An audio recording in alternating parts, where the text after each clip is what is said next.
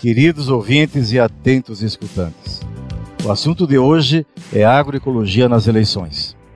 Passadas as eleições municipais deste ano, é hora de ficar de olho se as propostas dos eleitos serão realmente colocadas em prática. Eu li que mais de 170 candidaturas eleitas se comprometeram com a promoção da agroecologia. É uma forma de agricultura sustentável que alia práticas agrícolas incorporadas às questões sociais, políticas, culturais, energéticas, éticas e ambientais.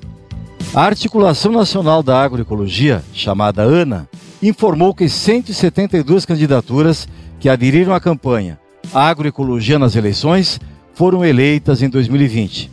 Destas, 47 estarão à frente de prefeituras municipais e 125 ocuparão cargos no Poder Legislativo. O número representa quase 14% dos 1.240 candidatos que assinaram a carta compromisso elaborada pela ANA, com 36 propostas de políticas de apoio à agricultura familiar e à agroecologia e de promoção da soberania e segurança alimentar e nutricional nos municípios. Essa campanha é muito bem-vinda norteou a elaboração de planos de governo e priorizou iniciativas que dependem apenas e tão somente de vontade política local para saírem do papel. Nada de complicado. E foi no Nordeste brasileiro, onde o número de candidaturas eleitas ao Legislativo foi expressiva, com 45 vereadores, e ao Executivo, com 28 prefeitos.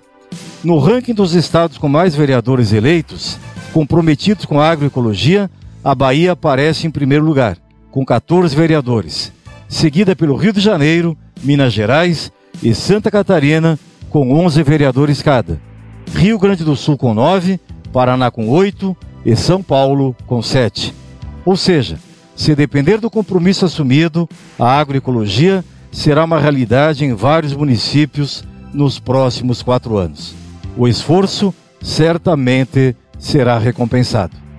Do total de adesões, quase a metade foram candidatas mulheres, a vereadoras e a prefeitas, um resultado bastante expressivo e coloca uma responsabilidade muito grande para elas.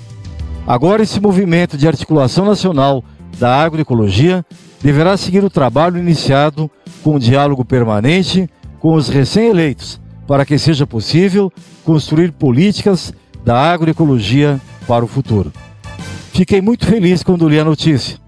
A mim só resta parabenizar a iniciativa da ANA e torcer para que os eleitos realizem um movimento agroecológico, não só nos municípios que irão representar durante os próximos quatro anos, mas que sejam exemplos para todo o Brasil.